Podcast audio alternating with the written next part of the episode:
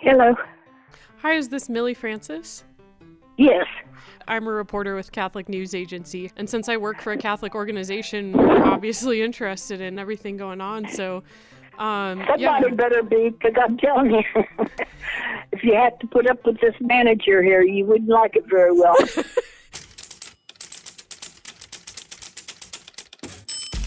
You've reached the CNA Newsroom. CNA Newsroom. CNA Newsroom. CNA Newsroom. Welcome to CNA Newsroom. This is CNA Newsroom, a podcast that breaks down great stories and the Catholic news that matters each week. I'm your host and CNA editor in chief, J.D. Flynn. Today is Christmas party day at the CNA office, and we are excited. And yesterday, we celebrated the feast of Our Lady of Guadalupe. We're going to have some stories about Our Lady in this week's episode. We also spoke this week with the president of the National March for Life, which will be January 18th in Washington, D.C. Before we get to those, here are this week's top stories. The Archdiocese of Campinas, Brazil, is asking for prayers after a gunman opened fire inside the local cathedral on Tuesday. The gunman killed four people before taking his own life. Three cardinals, including Cardinal George Pell, have been dropped from the Pope's advisory group of nine cardinals known as the C9. The council was organized five years ago to advise the Pope on church governance and reform. There are no immediate plans to add new members. And finally, the Vatican announced this week that the Pope will travel to Bulgaria and Macedonia in early May, and the trip will include a visit to St. Teresa of Calcutta's hometown. Mother Teresa is commonly associated with India, but she spent the first 17 years of her life in Macedonia before entering religious life. You can find these stories and more on CatholicNewsAgency.com. For CNA Newsroom, I'm Jonah McKeown. In 1973, the U.S. Supreme Court decision Roe v. Wade invalidated state prohibitions against abortion, making abortion legal across the country. Ever since, pro life advocates have marched on the streets of our nation's capital, peacefully calling for a repeal of that decision in an annual event called the March for Life. Maybe some of you have been. Now, in its 46th year, the March for Life draws hundreds of thousands of people from across the country, along with presidents, politicians, bishops, cultural leaders, a guy with a shofar, all of them marching in the defense of the sanctity of life. The next March for Life will take place January 18th. CNA will have reporters on the ground. But we wanted to connect with the president of the March for Life in the weeks before this big event to hear what she's excited about and to get her take on the state of the pro life movement. Since 2012, Jeannie Mancini has been president of the March for Life Education and Defense Fund, and the annual March for Life is a big part of her job. CNA's managing editor Michelle LaRosa gave Jeannie a call this week. Here's their conversation. For any of our listeners who have never attended the DC March, can you kind of describe what it's like to be there? Oh, yeah. Well, first of all, for anyone who hasn't attended, let me extend a personal invitation because I can describe it, but it's it's like describing, you know, a mountain versus actually going and having the experience of of seeing that glorious mountain, and it's it's so different to actually be there in person. Um, so, it, at least for myself, one of the most moving aspects of the March for Life every year is um, the sheer volume and enthusiasm of the young people who are participating and and also just the sheer volume of participants all together.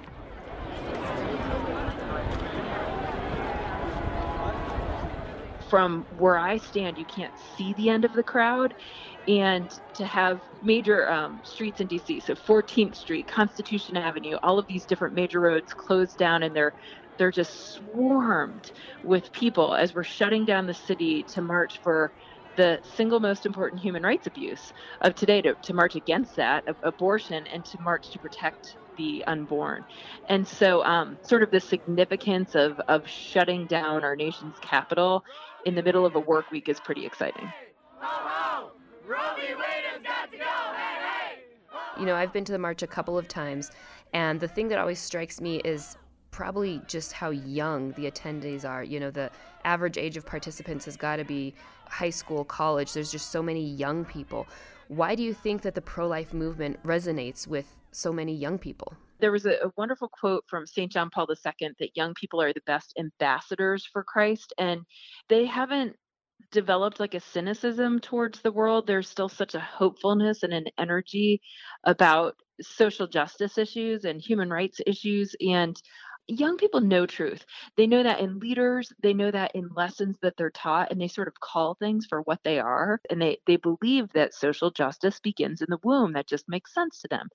You also have alongside that just this whole this whole experience of seeing my little brother or sister's ultrasound at six weeks and you know hearing that it was going to be a boy or a girl you know at a certain point in time. And so with the in terms of science and technology it's developed so much so that we see the humanity of the unborn at such an early stage now. So i think that this question of is it a life? is um, it's the answer is much more obvious because of technology uh, looking at the political side of the pro life movement, last year President Trump became the first sitting president to address the March for Life via a live stream video. That was somewhat controversial. Pro life Democrat Dan Lipinski ended up canceling his appearance at the rally because he was uncomfortable being associated with Trump. How are you navigating these political waters and trying to keep people united and focused on the message of the pro life movement? I do it just with a great deal of prayer and discernment and, and knowing I'm a flawed, you know, instrument of God and his will, but but trying to trying to just figure out in the moment what is the right thing to do and what does God want here. But the point that you've made is such a good one that we always try to have both sides of the political aisle represented at the March for Life. And sadly, that's become harder and harder. Um, Dan Lipinski is one of my heroes. He's just such a a great man and and truly a statesman in in the real sense of the word and that's unusual on capitol hill these days in my my humble opinion.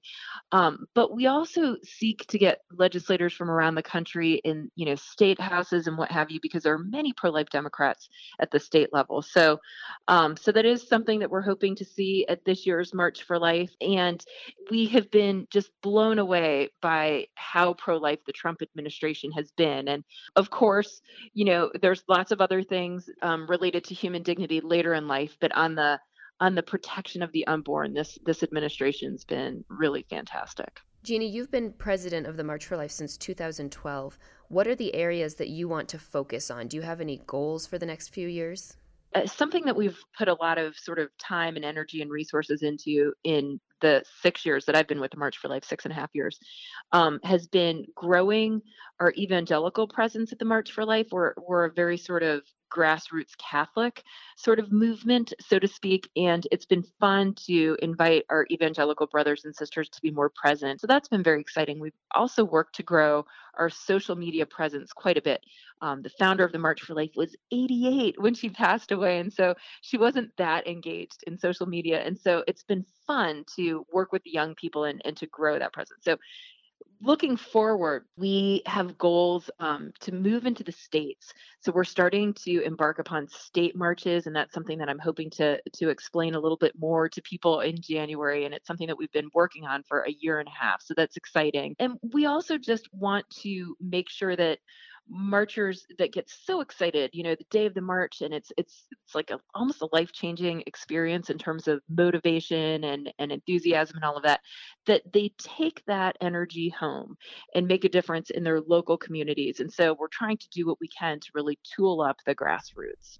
45 years after roe v. Wade are you hopeful that we will see an end to abortion in our lifetime I am. I am. I mean, there's sort of two sides to it. Um, on one hand, you you know daily you feel like you're sort of swimming upstream in our culture, and especially with regard to changing hearts and minds.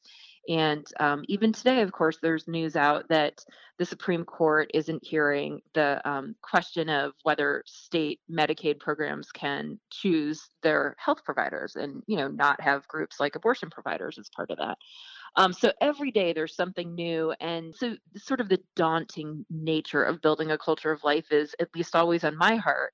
Um, on the other hand, there are all sorts of signs of good news, like the downtick in the number of abortions every year that we heard from CDC about a month ago. And also the changing of hearts and minds. Eight out of 10 Americans would limit abortion more than it's limited in our country. And that that's really shocking that, you know, the law isn't reflective of that. So so there's many good things happening and, and another like major, major, wonderful good news story is just that um, the number of pregnancy resource centers has has swapped with the number of abortion clinics. So So years ago, there were maybe you know 500 pregnancy care centers in the late 80s, early 90s, and there were 2,000 abortion clinics, and now that's swapped. Now there are about 700 abortion clinics in our country and nearly 3,000 pregnancy care centers around the country. And these are primarily volunteer staff, and they've got you know medical volunteers, they've got doctors that are volunteering to do sonograms. These clinics are getting more and more sophisticated. So the, there are all sorts of um, of great signs that we're building a culture of life. But do we have our work cut out for us? You bet. Absolutely. And you know, I didn't know that about the the pro-life centers. That's really great news because supporting women in difficult pregnancies is such a huge part of the pro-life movement, something that we have to be pushing as well. Absolutely. It's it's like the heartbeat of the pro-life movement really and it's the untold story in so many ways. Well, Jeannie, we are excited for this year's march. Uh, January 18th, CNA will be there to cover it. I know you're very busy, so thank you for taking time to talk with us today. Oh, thanks so much for having me.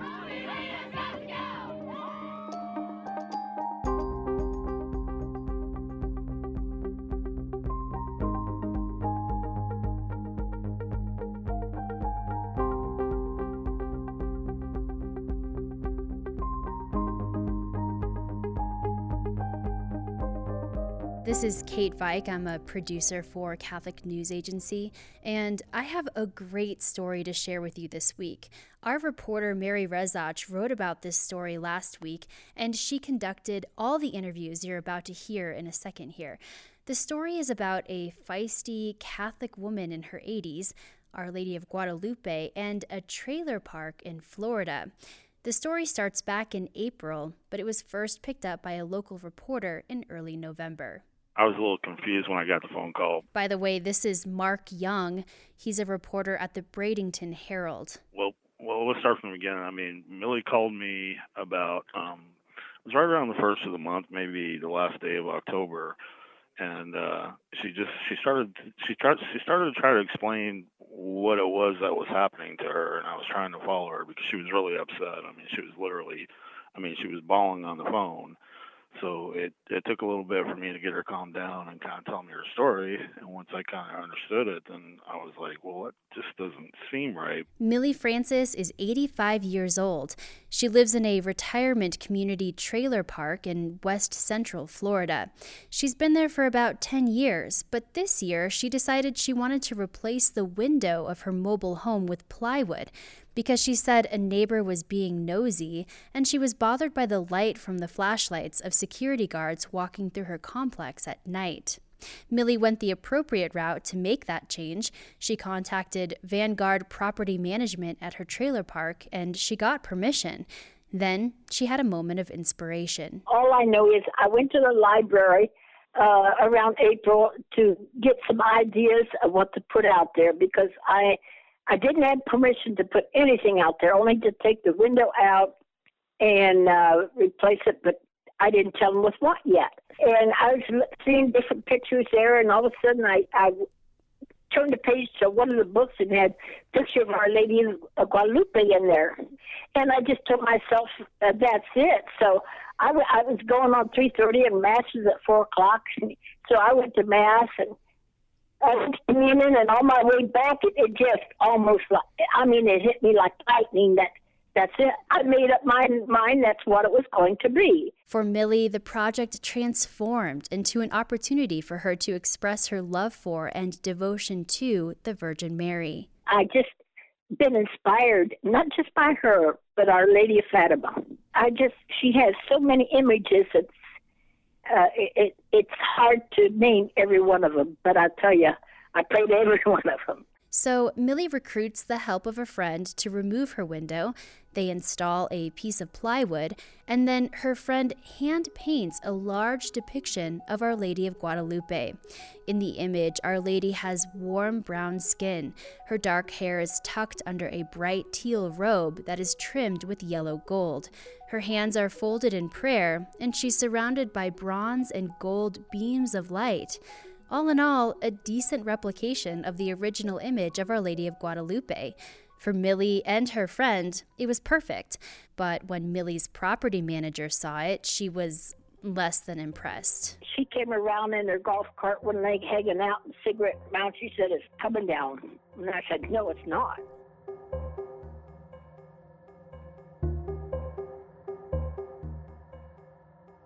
I was still a little skeptical because, you know, I mean, art can be a little bit subjective to people. So I wasn't, you know, I wasn't sure what the painting looked like or or anything like that until I went out and visited with her.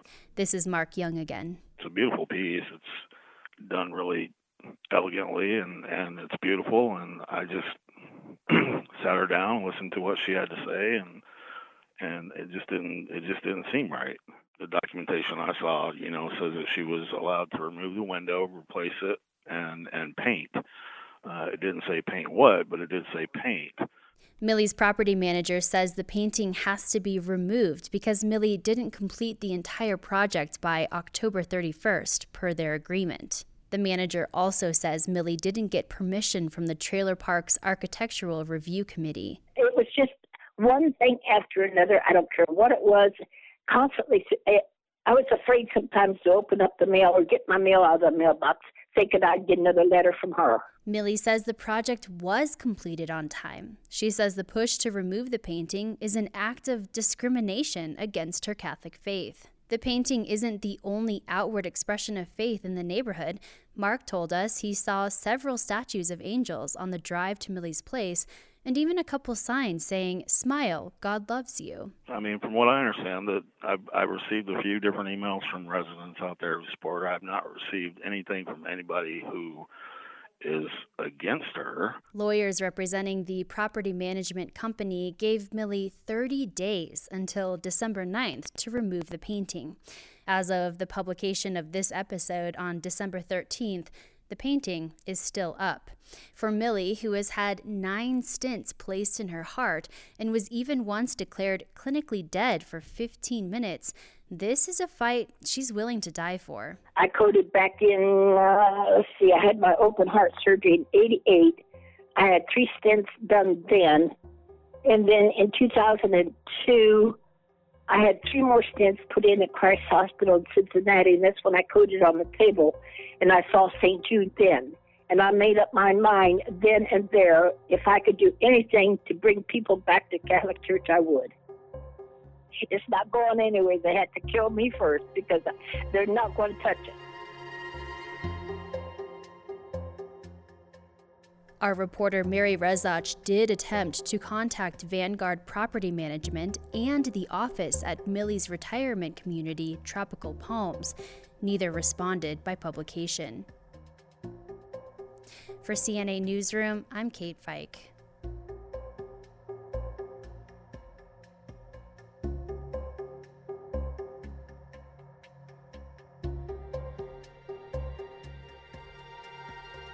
487 years ago, in December 1531, the Mother of God appeared in Mexico. She didn't appear in a cathedral or to the bishop or to Indian or Spanish leaders. She appeared on a hill outside the city to a 57 year old Indian man named Juan Diego. She told him she was his merciful mother. She promised to be a healer of sorrows. She gave him roses, and she left her image on his tilma, the long tunic he wore.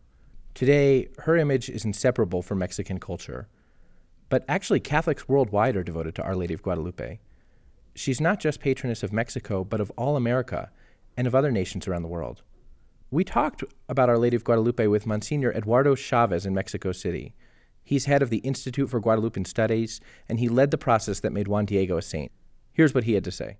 Thanks so much for being with us today, Monsignor Chavez. My first question has to do with uh, the devotion to Our Lady of Guadalupe. How has it spread beyond Mexico? Are there any Latin American countries that have a particular devotion to her, or is it kind of a general devotion that has spread throughout the region? The Holy Virgin of Guadalupe herself, when she introduces herself to Juan Diego, says, I am your merciful mother to you and to all the inhabitants of this land and all the rest who love me. In 1531, there were no borders in the Americas. But just in case we need clarification, the Virgin herself says to Juan Diego, and of all the other people of different ancestries who love me. Then, from the Virgin of Guadalupe herself, it is declared that she is not only for Mexicans, but for the whole world. Mexico obviously has strongest devotion to the Virgin of Guadalupe because she is its main patroness. It's obvious through the centuries and all the miracles she has performed there, but again, there are no borders for devotion to her. There are no divisions.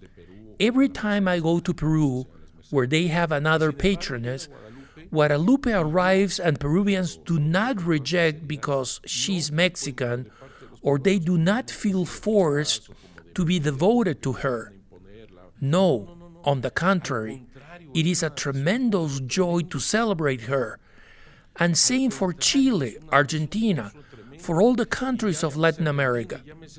But now, she is entering the United States and Canada with such force. Initially, she was best known by Mexicans and all the people of Latin America who have a strong devotion and affection for her. But lately, Anglo Americans have taken her as their patroness. And for me, the turning point was St. John Paul II when he named her patroness of all of America. De toda América. So, Our Lady of Guadalupe was named the Empress of the Americas in 1945 and then the Patroness of the Americas. What is the difference between these two titles and the significance of them? Un, un título no One title does not threaten the other. There is no problem in calling her Empress of the Americas. The title given in 1945, but the title of Patroness of all America is even deeper. There are no divisions. She used to be called Empress of the Americas because by then the Americans were considered divided into the southern part and its Hispanic and Portuguese culture, and the northern part with its English and French culture. But St. John Paul named her in 1999 patroness of all America, singularly because for the love of God there are no divisions. No hay, no hay divisiones. How has devotion to Our Lady of Guadalupe spread beyond the Latino culture? In what way or in what areas or movements in the church um, have a particular devotion to her?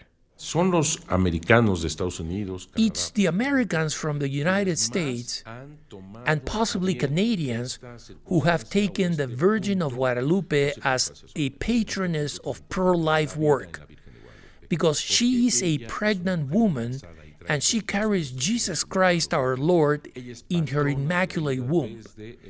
She is the patroness of life from the moment of conception.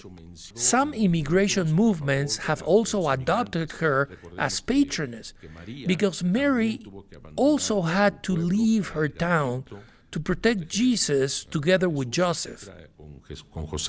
What is the importance or the significance of the widespread devotion to Our Lady of Guadalupe? María, judío, Miriam was her Jewish name, and Guadalupe, her Arabic name, and speaking in Nahuatl, that is, she became Mexican, she became indigenous, mestizo, or mixed.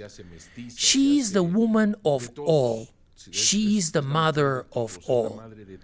That is why she is a perfect inculturation. That is to say, she puts Jesus in the heart of every human being, beyond language, tradition, customs, politics, beyond divisions, beyond all.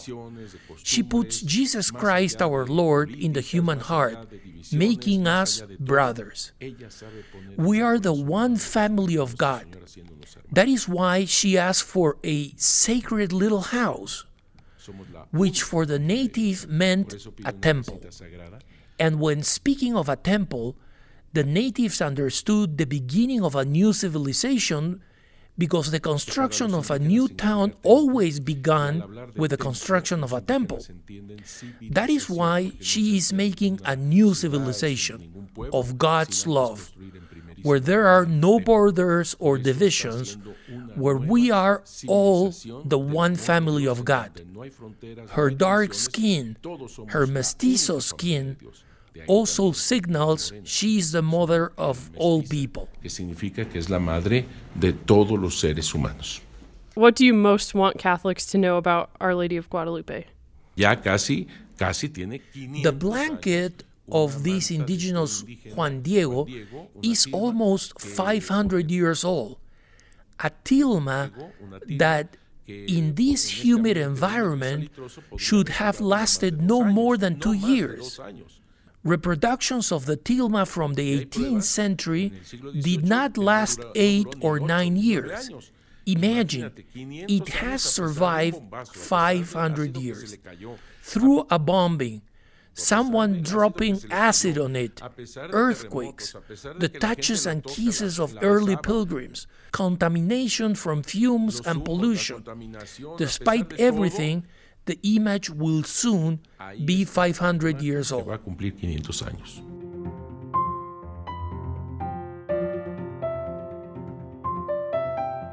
That's it for us, everybody. Thanks for listening. You can check out the stories we talked about and others at CatholicNewsAgency.com. This week, we wrote about a guilty verdict for Australian Cardinal George Pell in a sexual abuse trial, about homeless students in New York City, about a priest who survived a plane crash, and a number of other cool and important stories. Please subscribe to CNA Newsroom on your favorite podcast platform. You can find us on Apple Podcasts, Google Play, Spotify, and many others. And please give us a review. Let us know what you think. CNA Newsroom is a production of Catholic News Agency, a service of EWTN. I'm your host and CNA Editor in Chief, JD Flynn.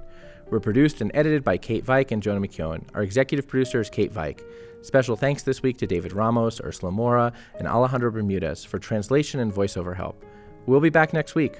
So, in the words of the great Dr. Dre, just chill to the next episode, everybody.